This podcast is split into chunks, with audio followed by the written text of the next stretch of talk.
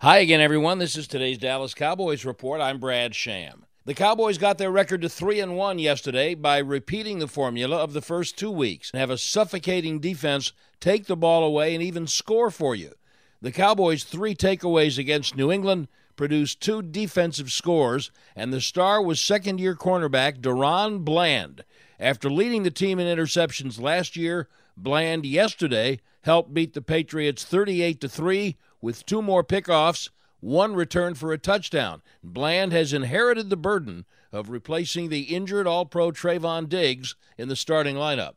Yeah, definitely. Uh, you know, you got to get comfortable in the role. It's a big role to take over, so got to get comfortable. And what will it take for you to get comfortable? Games like this? Yeah, I mean, the def- games like this definitely make you feel more comfortable.